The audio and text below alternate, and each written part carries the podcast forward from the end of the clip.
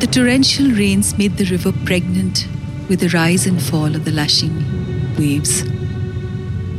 The banks were submerged in the slippery Bengal mud. As the coconut trees swayed furiously, the water lilies just flowed away into the gushing water to a destination unknown. It just drifted away to its own death.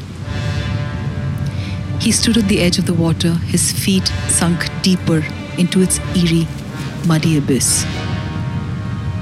He looked ahead and realized he could not see the bank on the other side. All he saw was the tip of the ripe paddy fields, swaying like a dance of death to the lashing rains from the dark skies above. He knew. She must be waiting for him on the other side of the bank. Obi, tumhe koi?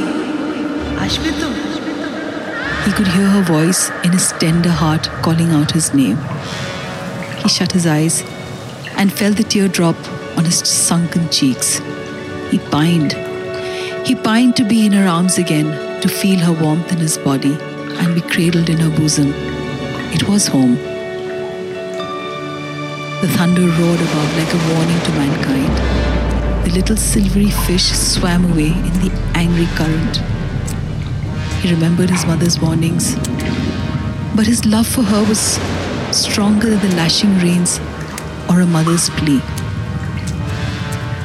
He hesitated first, and then he threw caution to the winds. He folded his hands to pray to the river goddess. Slowly, he sat on the broken boat.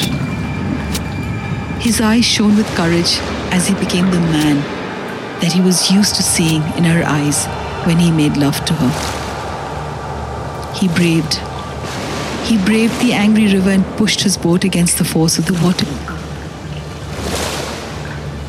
A thunderstorm roared into his being as he saw the banks ebb in and out. The waves jumped higher as the broken boat overturned. The river swallowed him in her belly.